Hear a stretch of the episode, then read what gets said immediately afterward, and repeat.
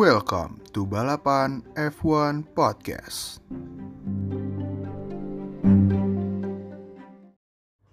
Hello guys, welcome back to Balapan F1 Podcast bersama gue Dimas. Dan di episode kali ini gue mau mereview mengenai Japanese Grand Prix yang baru saja uh, dilaksanakan kemarin. Dan sebelum gue masuk ke situ, uh, pertama gue mau bikin announcement dulu kalau uh, untuk balapan F1 saat ini uh, sudah berpindah account Instagramnya. Jadi ceritanya kemarin account gue yang at balapan F1, account kita yang balapan yang at balapan F1 uh, kena suatu masalah. Jadi intinya sudah tidak bisa digunakan lagi. So uh, terpaksa kita harus mulai lagi dari awal, buat lagi dari awal. So please banget uh, follow at balapan F1 podcast. Karena uh, mengenai podcast ini kemudian berita-berita mengenai F1 akan gue update di sana. Uh, dan kali ini uh, berhubung dengan akun baru kita akan rebranding juga. Jadi kita akan pakai bahasa Indonesia nantinya. Nggak nggak pakai bahasa Inggris lagi. So karena gue pengen uh, nge-reach lebih banyak uh, orang Indonesia yang memang tertarik sama F1 so yeah, that's it. Gue putusin uh, kita pakai bahasa Indonesia. Oke okay. uh, back to topic. Langsung aja review dari balapan di Jepang kemarin. Um, balapan kali ini tuh unik karena uh, ada typhoon yang akan ya ya akan akan uh, menerjang Jepang yaitu Typhoon Hagibis yang katanya adalah uh, typhoon terbesar yang akan dialami Jepang dalam wak kurun waktu puluhan tahun kebelakangan. Dan uh, maka dari itu uh, FIA di dipaksa untuk dipaksa oleh alam untuk mengambil keputusan untuk meniadakan semua kegiatan di hari Sabtu. So uh, hanya akan ada dua free practice yaitu FP1, FP2 di hari Jumat. Kemudian uh, hari Sabtu nggak ada kegiatan apa pun. And then qualifying dilakukan jam 10 pagi waktu Jepang di hari Minggu. Baru uh, jam 2 siang sesuai dengan jadwal uh, dilakukan race. Jadi antara mulai qualifying sampai uh, start balap itu ada jeda 4 jam. Jadi kalau dihitung qualifying mungkin sekitar sejaman kelar. Jadi dari akhir qualifying sampai race itu ada jeda waktu 3 jam. Dan um, seru sih karena kita di Indonesia kan uh, karena waktunya beda cuma dua jam sama Jepang. Um, ketika di sana jadi Jepang itu lebih dulu dua jam dari waktu Indonesia Barat. So uh, ketika udah mulai kualifikasi itu jam 8 pagi waktu Jakarta. Mulai kualifikasi kemudian kita nonton race jam 12 jam 12 siang. Nah nah persiapan untuk uh, menghadapi typhoon ini cukup menarik kemarin di mana tim-tim itu terpaksa harus uh, packing di hari Jumat setelah FP2 biasanya uh, packing-packing uh, segala barang-barang yang di luar kayak uh, wheel gun dan kabel-kabelnya dan sebagainya tuh dilakuin uh, hari Minggu after race gitu. Packing untuk ditransfer keluar. Nah karena ini ada uh, disaster occasion kayak gini mereka dipaksa untuk packing hari Jumat untuk di, sekedar dimasukin ke garasi aja sebelum unpack lagi uh, katanya dini hari di hari Minggu di hari Minggu kemarin. Mereka unpack dini hari uh, untuk nyiapin buat qualifying. Ya tough job banget sih walaupun um, ada break di hari Sabtu. Cuma kan ya lu break di antara kondisi lingkungan yang sedang parah yang ya gue intinya pernah tau lah gimana rasanya ngadepin typhoon di Jepang gitu. Dan ini katanya paling gede waktu itu aja udah serem gitu ya. Ya um, ke topik F1 lagi dan Friday practice uh, McLaren sorry kok McLaren sih.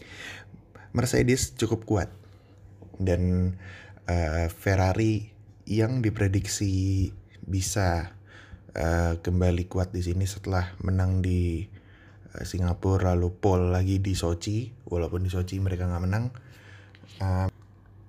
terlihat kurang kuat di Friday practice sedangkan Red Bull walaupun udah dibantu sama uh, engine upgrade dari Honda sama ada fuel baru dari Exxon mereka uh, masih terlihat uh, inferior di power di power side. Kalau dilihat dari uh, downforce dan sasis sepertinya mereka memang salah satu yang terbaik walaupun sasis ya secara keseluruhan Mercedes lebih baik tapi uh, overall di car setting mereka sebenarnya bagus cuma lack of power aja sih masalahnya gitu. Uh, and then move on ke quali uh, kemarin pagi uh, hasilnya cukup mengejutkan gitu Vettel pole uh, P2 Charles and then Bottas P3 Hamilton P4 kemudian uh, yang menarik ini di Red Bull Max dan Albon P5 P6 yang menarik adalah uh, lap time keduanya benar-benar sama sampai uh, seper seribu detik. Benar-benar sama plek angkanya. Uh, which means uh, ya Albon sudah beradaptasi cukup baik dengan mobilnya. Bisa sampai uh, nyamain Max walaupun belum ngalahin tapi nyamain pun itu udah achievement yang bagus banget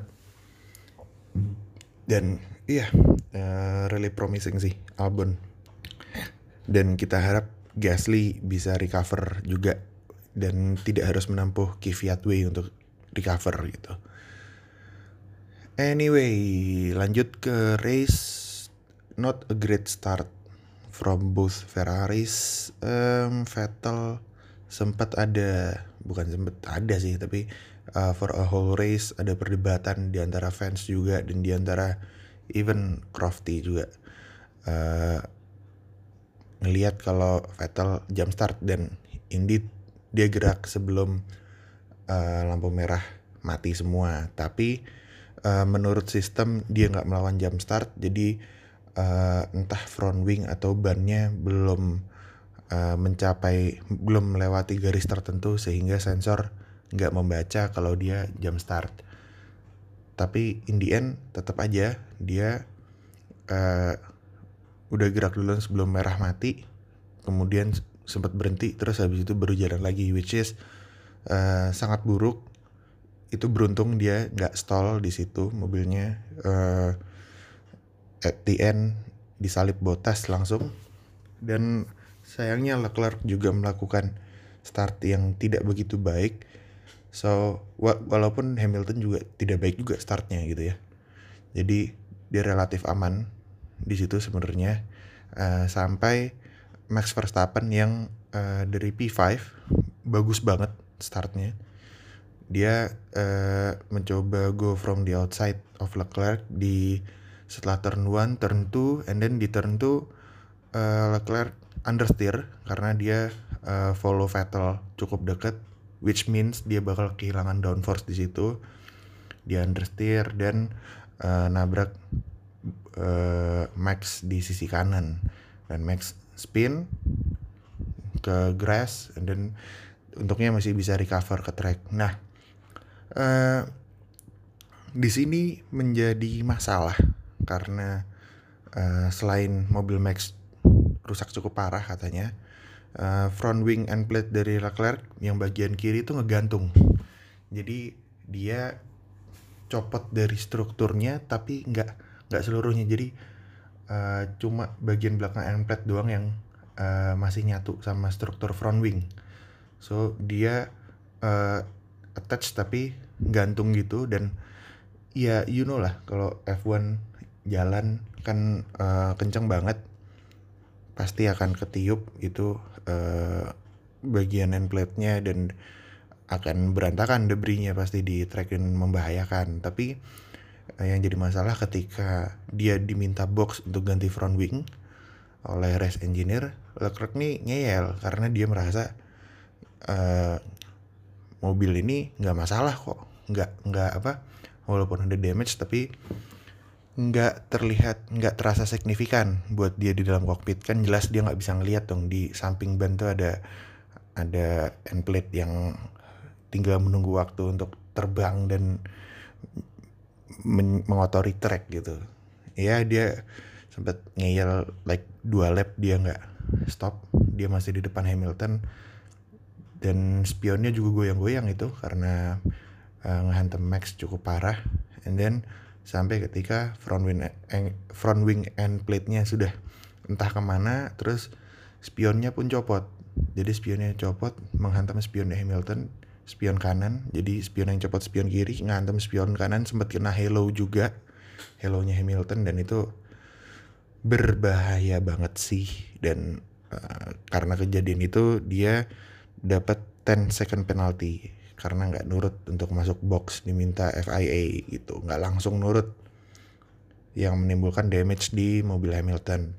Terus juga dia dapat 5 second penalty untuk uh, damage di mobil Max yang awalnya sebenarnya dia nggak racing incident tapi karena uh, Red Bull pun pro protes akhirnya uh, di review setelah race dan dapat 5 second penalty. So Leclerc total dapat 15 second penalty Max pun harus retire juga karena damage. Dan di hasil akhir Leclerc aslinya finish di P6 tapi karena penalti 15 detik jadi di P7 uh, Danny Ricciardo yang finish di P7 naik ke P6 um, untuk strategi uh, menarik karena prediksi awal race akan uh, menggunakan satu stop tapi nyatanya satu stop nggak bisa dilakukan nggak visible. So uh, both Ferrari dan Mercedes melakukan dua stop yang mana di uh, lap 16 kalau nggak salah Vettel yang di P2 mau nyoba undercut Bottas. Waktu itu jaraknya juga udah cukup jauh sih like 9 9 10 detik. Sedangkan bedanya dia sama Hamilton di belakang tuh cuma 5 detik kan dia uh, stint kedua pakai soft sedangkan abis itu direspon sama Bottas Bottas masuk uh, pakai medium karena Mercedes posisinya sudah tidak punya lagi fresh soft tire. Dan surprisingly di stint kedua di middle stint ini si Vettel nggak bisa nyamain pace-nya Bottas. Mercedes terlalu superior di medium compound so iya uh, walaupun dengan kompon lebih lunak kurang lebih uh, race pace-nya Vettel lebih lambat sedikit daripada Bottas gitu yang bikin Hamilton juga uh, yang menggunakan ban yang sama medium bisa mengejar cukup jauh ke Vettel. And then uh, di third stint Vettel baru pakai medium and then Bottas Hamilton ganti ke soft. Uh, di lap-lap akhir si Hamilton hampir hampir uh, bisa menyalip Vettel dan thanks to his uh, very good defensive driving Vettel bisa mempertahankan P2 uh, ya overall race pace Mercedes bagus terutama di akhir stint 1 di akhir soft stint pertama sama medium stint. Dan PR Ferrari sekarang adalah lack of race pace. Di qualifying mereka sudah bagus sangat bagus.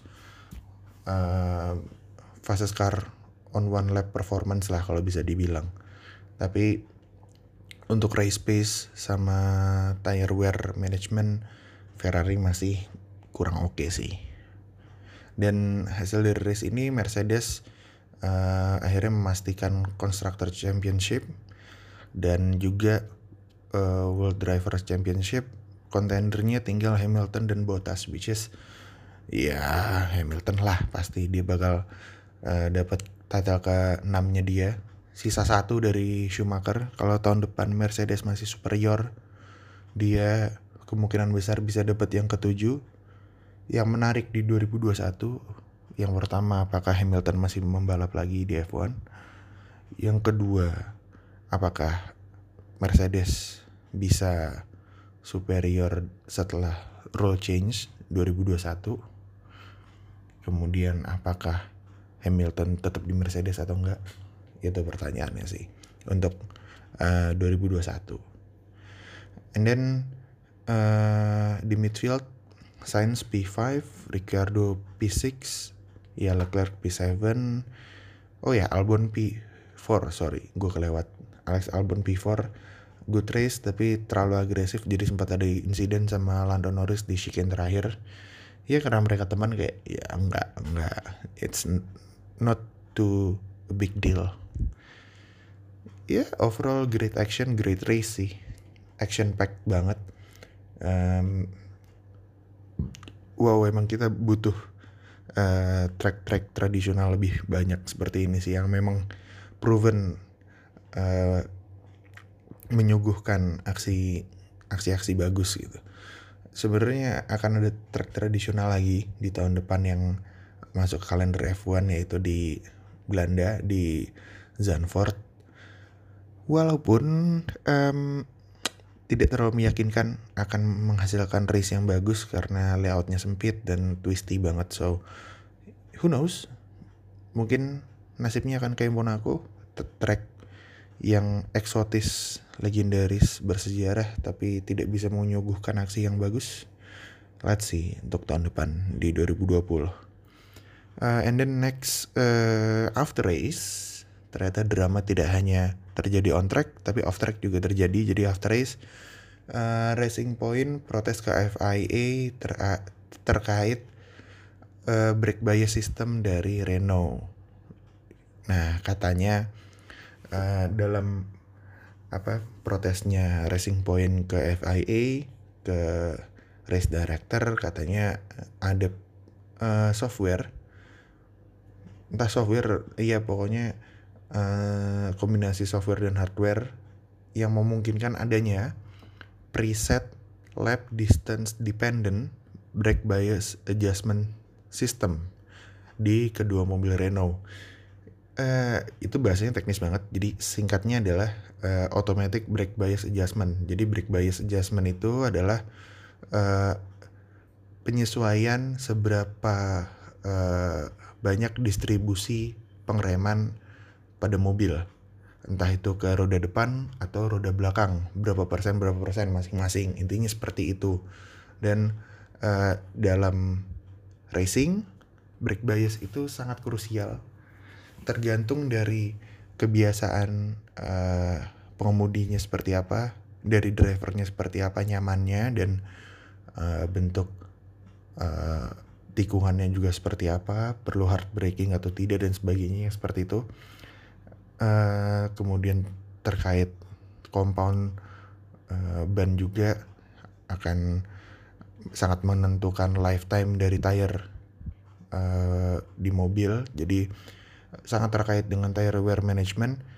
Intinya uh, tuduhannya adalah ada automatic system yang di uh, pasang Renault di ECU dan di steering wheel mobilnya untuk mengatur brake bias di rem.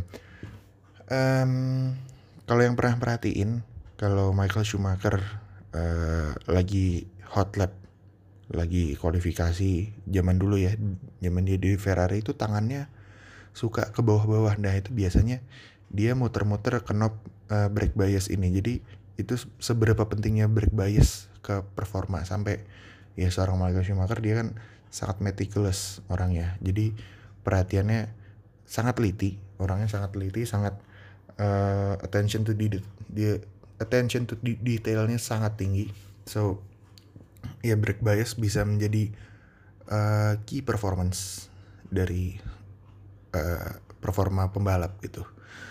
Um, ini bakal jadi suatu hal yang cukup serius karena kalau terbukti ilegal dan dianggap sebagai kecurangan, maka dampaknya bisa macam-macam dan sanksi terberat mungkin uh, Renault akan didiskualifikasi secara tim dari perhitungan poin.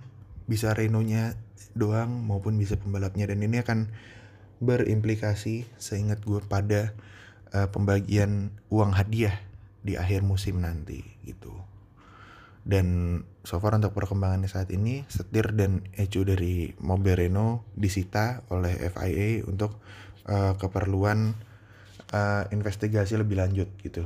Dan ya belum ada kepastian sih kapan ini akan diumumin hasil investigasinya. Yang jelas uh, mungkin tidak dalam waktu dekat ini gitu. Um, ya kurang lebih seperti itu aja sih dari review gue dari Japanese Grand Prix kali ini. Race selanjutnya adalah di Meksiko. Um, ya Meksiko mungkin uh, dalam beberapa tahun terakhir Red Bull mendominasi di situ. Karena setelah sektor satu kan banyak tikungan-tikungan yang uh, apa ya yang sangat tajam. Jadi bakal uh, aero dependent di situ. Walaupun uh, long straight sebelum turn one tuh panjang juga ya. Tapi ya kita lihat aja siapa yang bisa dominasi di situ. Red Bull menurut gue punya chance karena uh, pengalaman mereka di situ cukup bagus.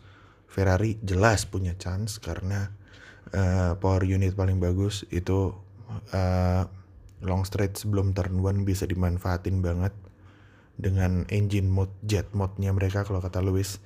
And then uh, there's no reason to make Mercedes the as the underdog. Ya karena mereka selalu mengaku selalu mengaku underdog padahal performanya selalu favorit gitu. So ya yeah, let's see. Akan menarik banget GP Meksiko. Um, dua minggu lagi kalau nggak salah. So ya yeah, itu akan jadi seri pertama di uh, Amerika benua Amerika musim ini dari Meksiko kemudian ke US lalu lanjut ke Brazil and then penutup di Abu Dhabi. So tinggal 4 race lagi nggak kerasa banget coy. Gue nggak kebayang ntar uh, setelah Abu Dhabi apa yang gue lakukan kalau nggak ada F1 gitu ya. Ya um, oke. Okay. that's it for today's episode episode this episode. Uh, oke okay, segini aja dulu dan boleh banget kalau ada kritik dan saran bisa kalian kirim melalui DM at balapan F1 podcast. Ingat sekali lagi at balapan F1 podcast karena akunnya sudah berganti di IG atau komen di post-post yang akan uh, kami share juga boleh di at balapan F1 podcast. Sekian dulu, grazie ragazzi, grazie mille, bye.